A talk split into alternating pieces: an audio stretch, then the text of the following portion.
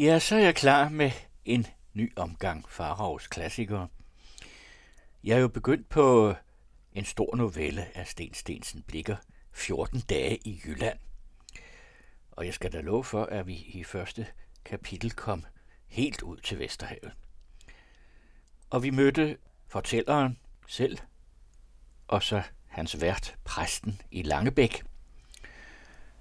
En sjov gammel mand, som har det med at gå og tale højt med sig selv og sige sine tanker om de personer, som øh, netop er inden for hans synsfelt.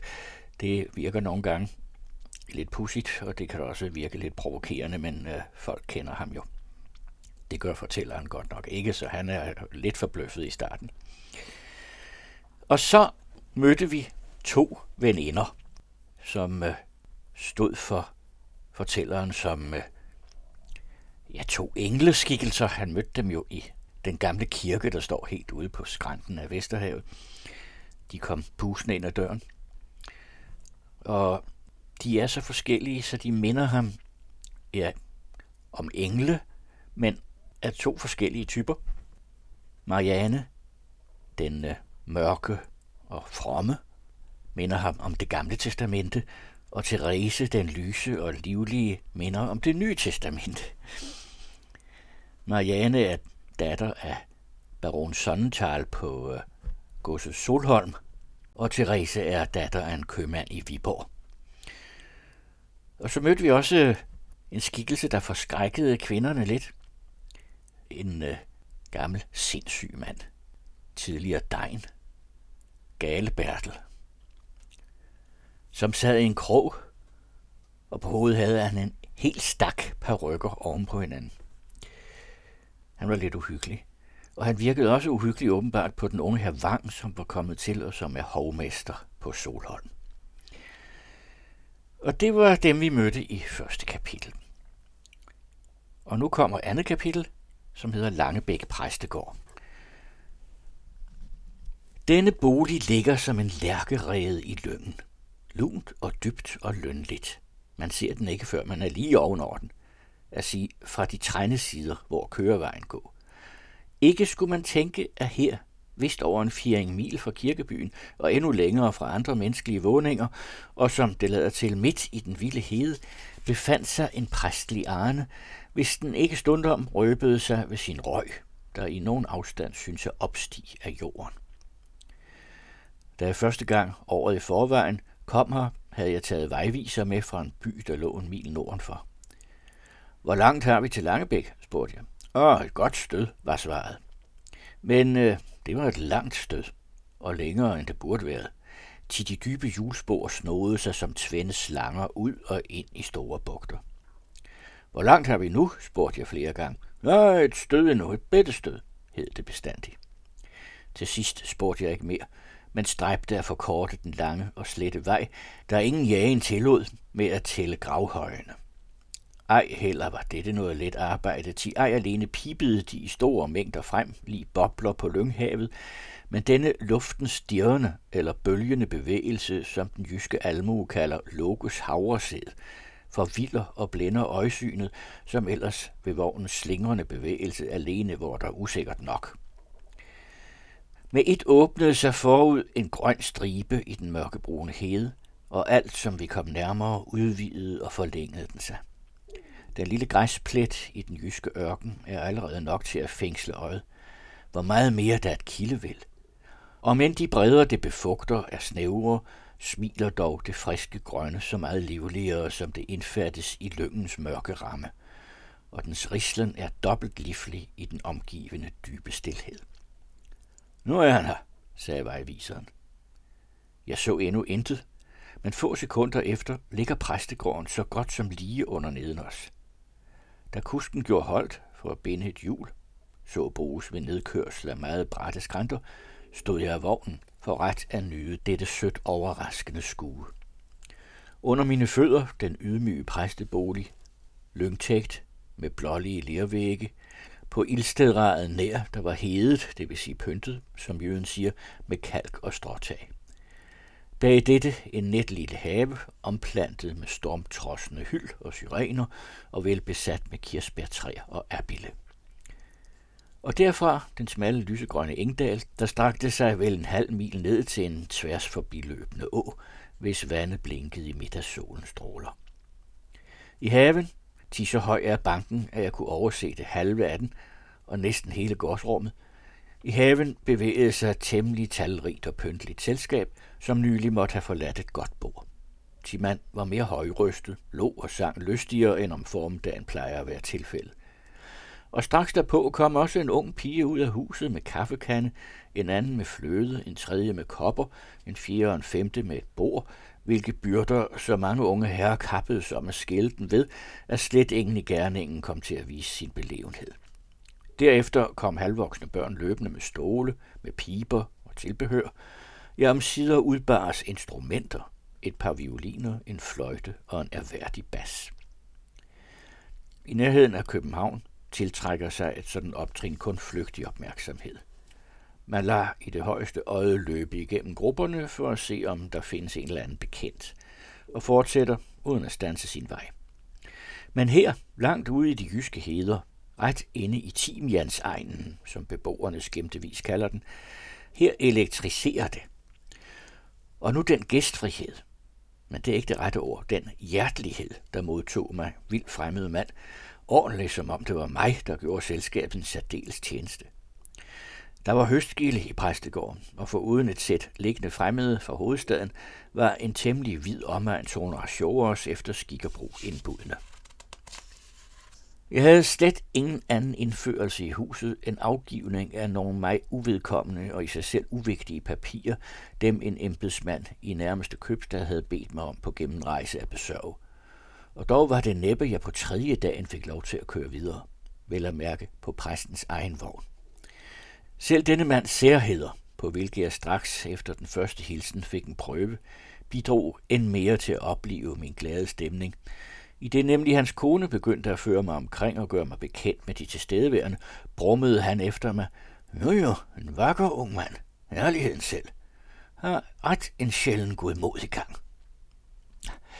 Lad det ikke frappere dem, viskede hun hurtigt.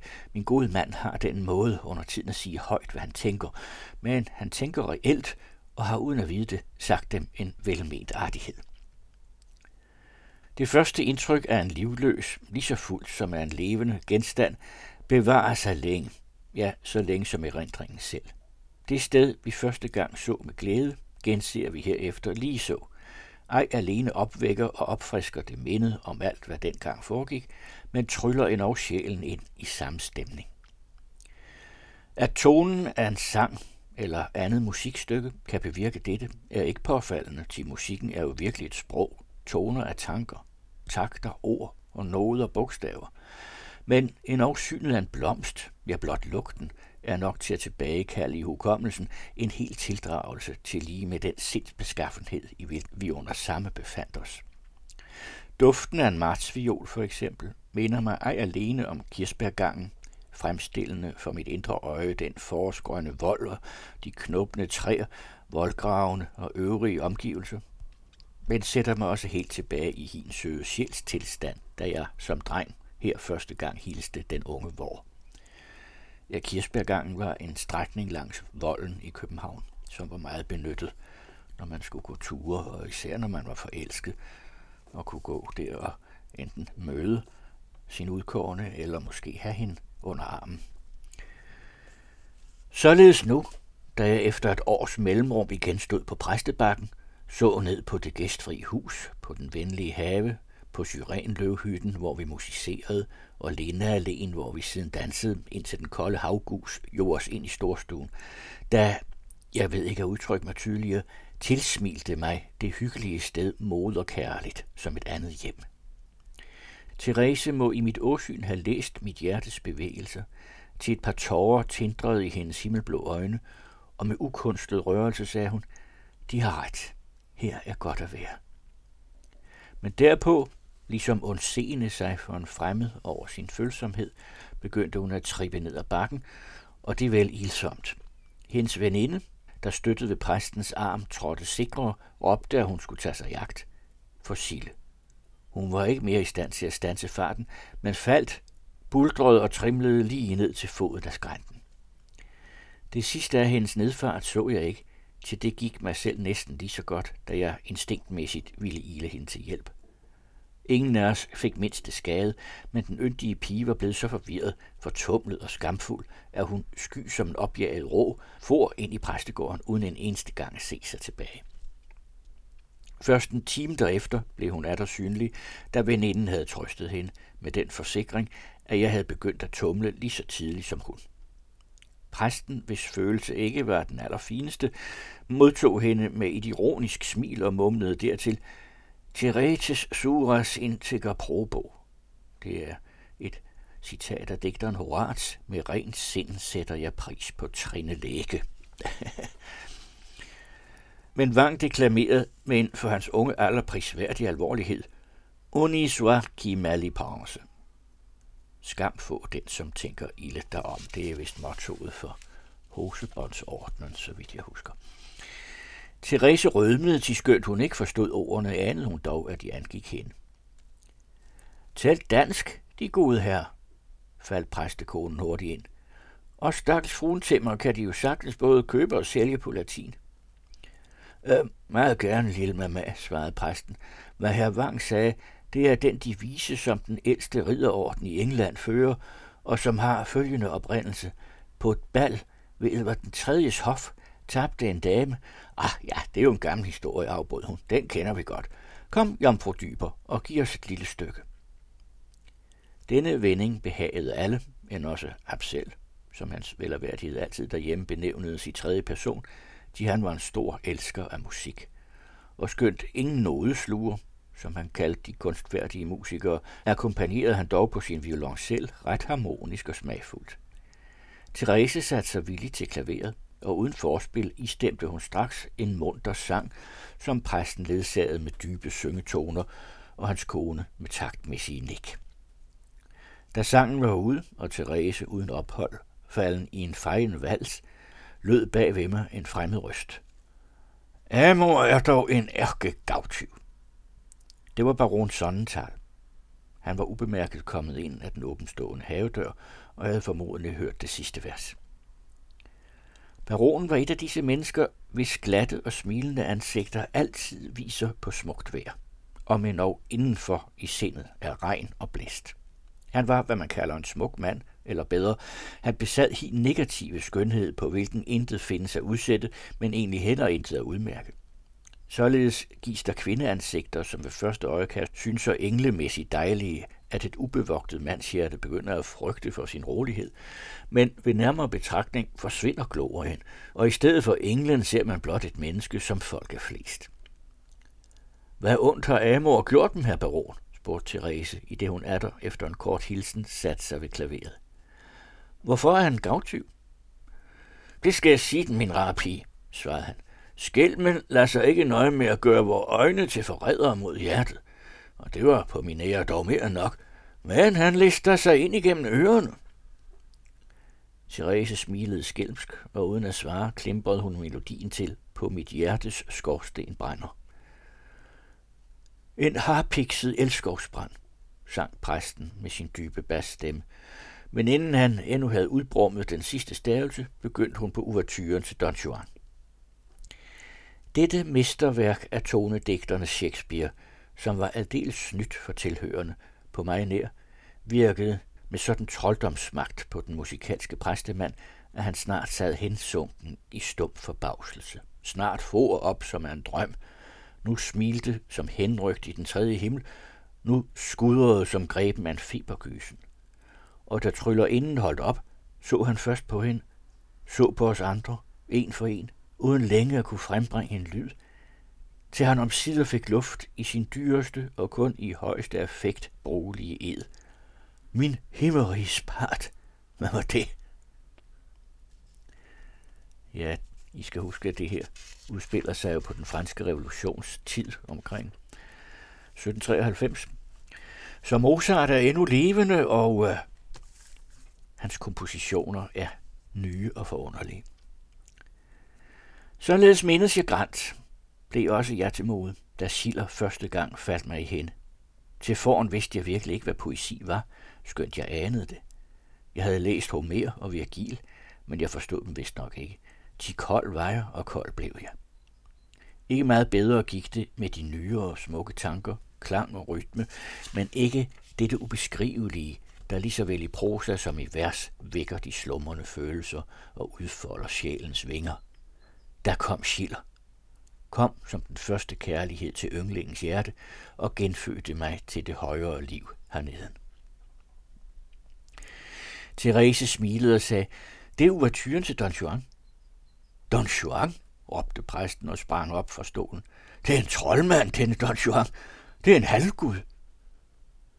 Don Juan hedder operan, vedblev hun. Komponistens navn er Mozart. Mozart, gentog han. Og det er første gang, jeg hører noget af denne mirakelmand. Nej, bliv siddende, allersødeste jomfru, og lad os få mere af den tønde.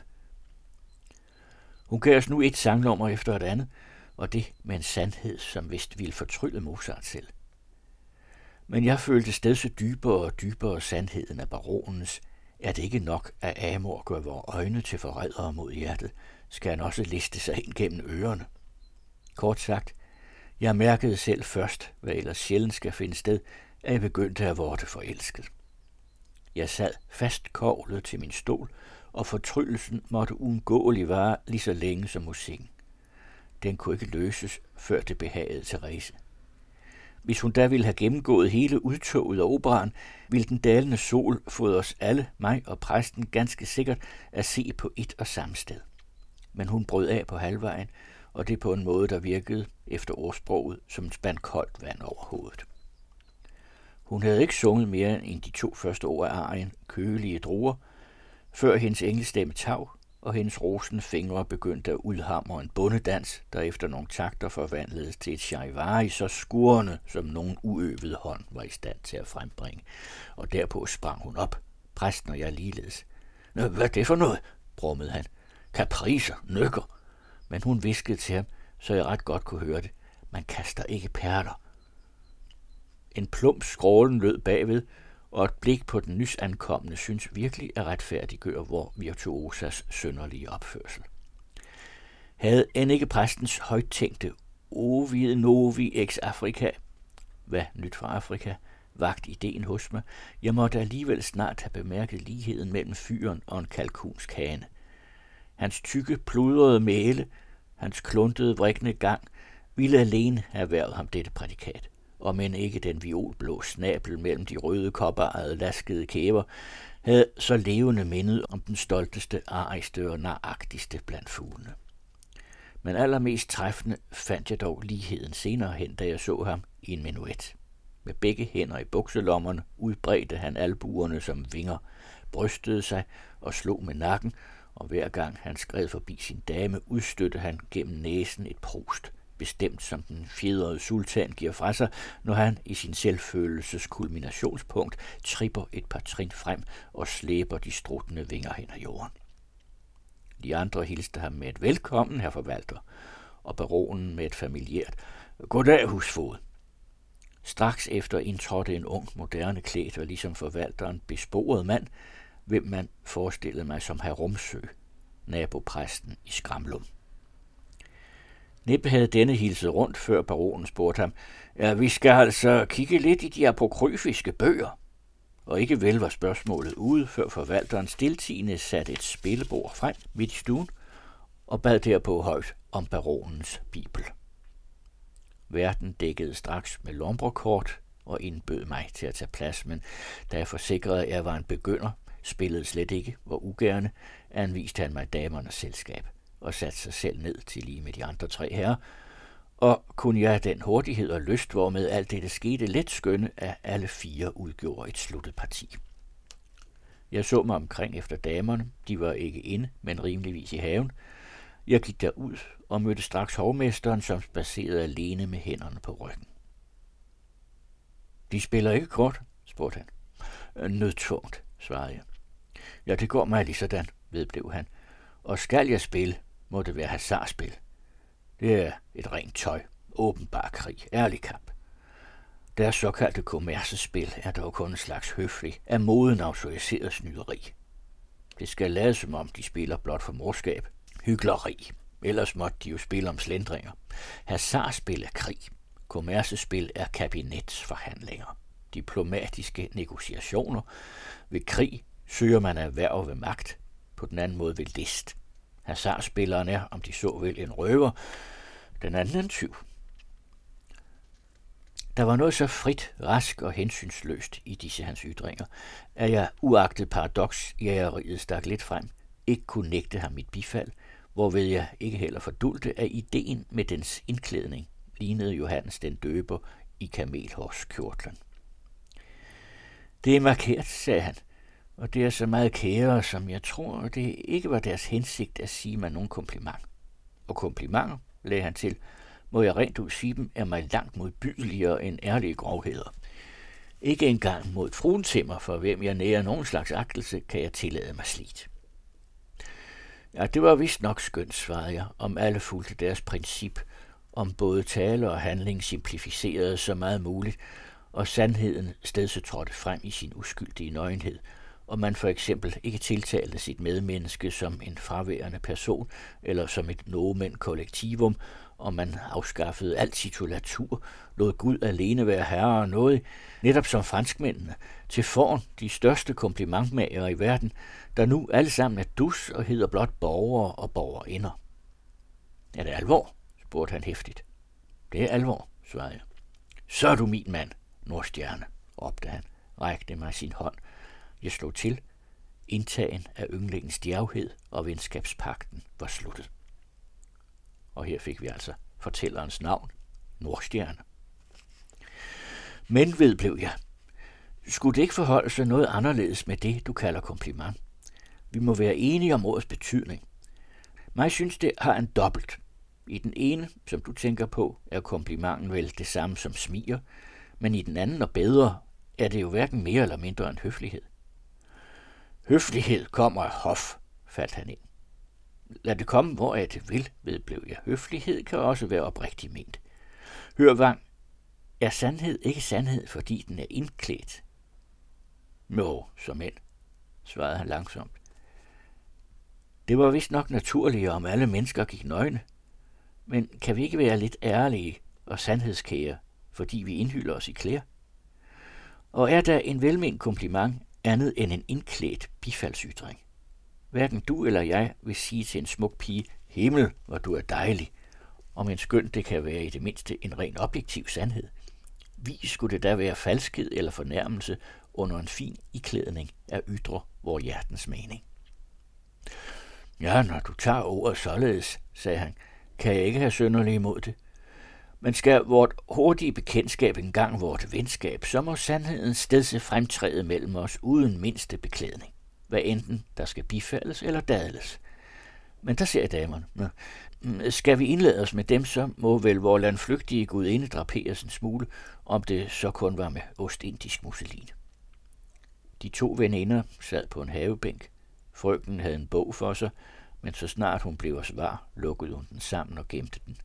Det forekommer, at hun havde grædt. Hvad skal vi vide, det er Sivert, sagde Vang, sagde det til mig og højt til damerne. Øhm, skal vi ikke høre herr Nordstjernes mening om den bog, de ved nok? Ja, hvorfor ikke, svarede Jomfru Dyber. Rask. Det er jo altså Therese. Øh, jeg tror næppe, vedblev hun. Han vil være så streng som de. Det er klosterhistorien Sigvart, herr Nordstjerne, som bogcensuren på Solholm har dømt til bålet. De kender den? Jo, svarede jeg, og tilstår, siden jeg opfordres, at denne dom synes mig vel grusom. Efter min følelse er den et mesterstykke i sit slags, skønt jeg heller ikke nægter, at den kan indeholde en sød gift. Gift? sagde frøken næsten forskrækket og Vang tilføjet triumferende. Der har vi mine ord. Og dog, sagde Therese, befinder vi os jo alle fire ret vel efter nydelsen af denne gift. Ja, det er også at de langsomme, svarede jeg, og til med ingen af de absolute. Den er kun farlig for enkelte. Det kommer alene an på læserens særlige sindsbeskaffenhed, om han har modtagelighed for giften. Gift, gentog Marianne efter tænkende, og som for sig selv. Hvorledes skulle den kunne findes forenet med så dyb og inderlig religiøsitet? Med så fromme, så rene følelser? Jeg, jeg forstår dem ikke. Ja, det glæder mig, frøken, svarede jeg. Men det er ikke mere, end hvad jeg ventede. I paradiset frygter man ikke slangen. Dog, jeg er forpligtet til at forklare mig tydeligere. Der gives flere slags gift. Jeg mente ingen af dem, der angriber religiøsitet og dyd, men et sådan, som forstyrrer hjertets rolighed, i det den vækker håb, som aldrig opfyldes. Længsler, som aldrig stilles, viser os verden i et rosenlys, der forsvinder med ungdommens morgendrømme, og navnlig menneskene som idealer, der der kun skyldes digterens indbildningskraft, deres korte tilværelse. Ja, det vil sige, faldt hun ind, at de overhovedet bandlyser alle romaner? Nej, nej, min frøken, svarede jeg. Ikke andre end de falske. Er det dem, spurgte hun, der fremstiller verden, som den burde være? Ja, også dem. En hver, der afbilder den enten som et paradis, eller som et helvede, eller som en blanding af begge. Herre Nordstjerne, tog Vang ordet, ynder ikke romaner, men historier. Ja, ganske rigtigt, råbte jeg. Jeg elsker virkelig romanen, når den er historie, når dens begivenheder og karakterskildringer er sande eller kan være det. Marianne sukkede. Må denne sandhed, de her anpriser, ikke også har sine gifter, der desværre er mere virkelig end romanens? Jo, desværre, svarede jeg. Men historien lærer os at kende og undfly den. Den anpriser den ikke. Det gør romanen ved sine. Så længe havde Therese forholdt sig som opmærksom tilhørerinde, og jeg til kastet hurtige og forskende blikke på de talende. Her tog hun et lindeblad, lagde det til rette mellem tommel og pegefinger, som til et skrald, og sagde, jeg har lavet mig sige, at den sande historie indeholder meget, som er falsk. Men det er ganske vist, svarede jeg. Skønt intet, som jo kunne være sandt. Men derfor er også den sande roman pålideligere end historien, for ved denne kommer det an på, om det er så, ved romanen derimod blot, om det kan være så. Historien, vedblev hun, kan en stakkels pige ikke kritisk bedømme. Og hvorfor, her for Nordstjerne, må hun ej til trøst mod den virkelige verdens bedrøvelige sandheder ty hen til en opdigtet og dele med skjallen hans fromme selvbedrag? Er ikke de skønneste dækninger just de, som henflytter os fra den faldende verdens tårne og tisler imellem paradisets blomster og livsens frugter? Som opløfter os over jorden og søger at bringe os dens jammerligheder i glemme? Eller er romanskriveren ikke også digter? Har han ikke den samme ret som den, der skriver vers? Marianne smilede glad og mildt til sin djerve medhjælperske og jeg gad gerne som en overvunden have kastet mig for den skønne sejrvinderens fødder. Jo, svarede jeg, når vi blot ikke glemmer, at romanen er digtning, eller at stå på vores fødder, når vi er der daler ned fra den svimlende flugt. Therese rejste sig, i det hun slog skrald med lindebladet. De skylder Victoria, sagde Vang med lune. Det er for tidligt. De har vel bragt den ene fjendtlige fløj til retirade, men den anden har endnu ikke været i ilden. Hvad Sivart især angår, så tror jeg at kunne overbevise den. Vi vil ikke overbevise herr Vang, faldt hun hurtigt og bestemt ind. Når de ser et sørgespil, som indtager dem, vil de næppe være den tak skyldig, der vækker dem af illusionens drøm og visker dem i øret, hvorfor græder de? Bær dem dog ikke så barnagtigt ad. Det er jo kun digt og fabel alt sammen. Der ser jeg desuden pigen komme for at kalde os til bords. Hermed tog hun Marianne under armen, gjorde et kniks, og begge ilede foran, efterfulgte os to filosofer. ja, den her omtalte roman, de taler om, øh, Sivart, øh, det er en meget populær roman fra romantikken der, eller præromantikken, den er fra 1776, skrevet af en tysk forfatter, der hedder Johann Martin Miller. Og det er en historie, som jeg ikke har læst, men jeg kan forstå, at Plikker har planket en hel del fra den, og det ligger han jo altså ikke skjult på, ved han direkte inddrager den her i handlingen. Men øh, det er en handling om et parallelt forløb af to forelskelser. Den ene ender lykkeligt, den anden ulykkeligt, og de to kvinder i historien hedder Marianne og Therese som end. Så han har hugget navnene direkte. og indlagt en diskussion om selve romanen her i sin novelle. Så det er klart, at han øh, har et forbillede, som alle samtidige læsere jo nok alligevel vil have kunnet gennemskue, så han kan lige så godt vise det åbent.